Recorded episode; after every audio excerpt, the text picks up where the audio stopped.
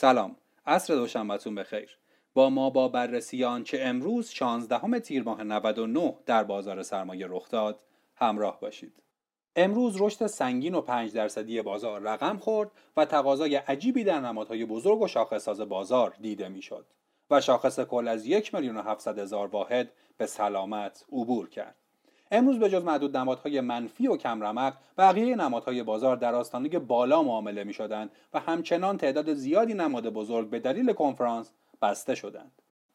روند تزریق نقدینگی سهامداران خرد به بازار امروز تشدید شد و شاهد ورود 2383 میلیارد تومن نقدینگی تازه به بازار بودیم. امروز مستحکمترین صفهای خرید همچنان از آن پالایشگاه ها بود. برخی معتقدند که ETF های دولتی در پالایشگاه ها پس از تجدید ارزیابی اونها عرضه خواهند شد. همین عامل دلیل تشدید تقاضا در اونهاست گزارش ها همچنین از عرضه قریب الوقوع ETF های خودرویی و فلزی حکایت می‌کنه.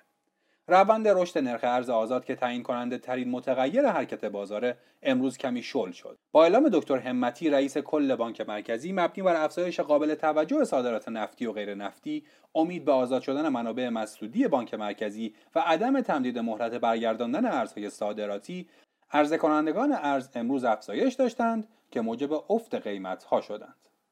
باید دید که آیا این دفعه مثل دفعه قبل که صحبت تزریق سنگین ارز به بازار بود آیا این اتفاق در عمل واقعا رخ میده یا نه و منابع اندکی تزریق میشه متاسفانه بازار ارز از عدم تحقق این اخبار سیگنال بدی گرفته و مجدد رشد می‌کنه بنابراین انتظار میره به همین دلیل بازار فردا نسبت به امروز رشد کمتری داشته باشه و با نزدیکتر شدن شاخص کل به محدوده های یک میلیون هزار واحدی عرضه کننده ها هم افزایش پیدا کنند. یکی دیگر از مواردی که باعث کند شدن رشد شاخص فردا خواهد شد به بسته شدن بسیاری از نمادهای بزرگ به دلیل کنفرانس مربوطه. اما قطعا همچنان روند کلی بازار همچنان سعودیه.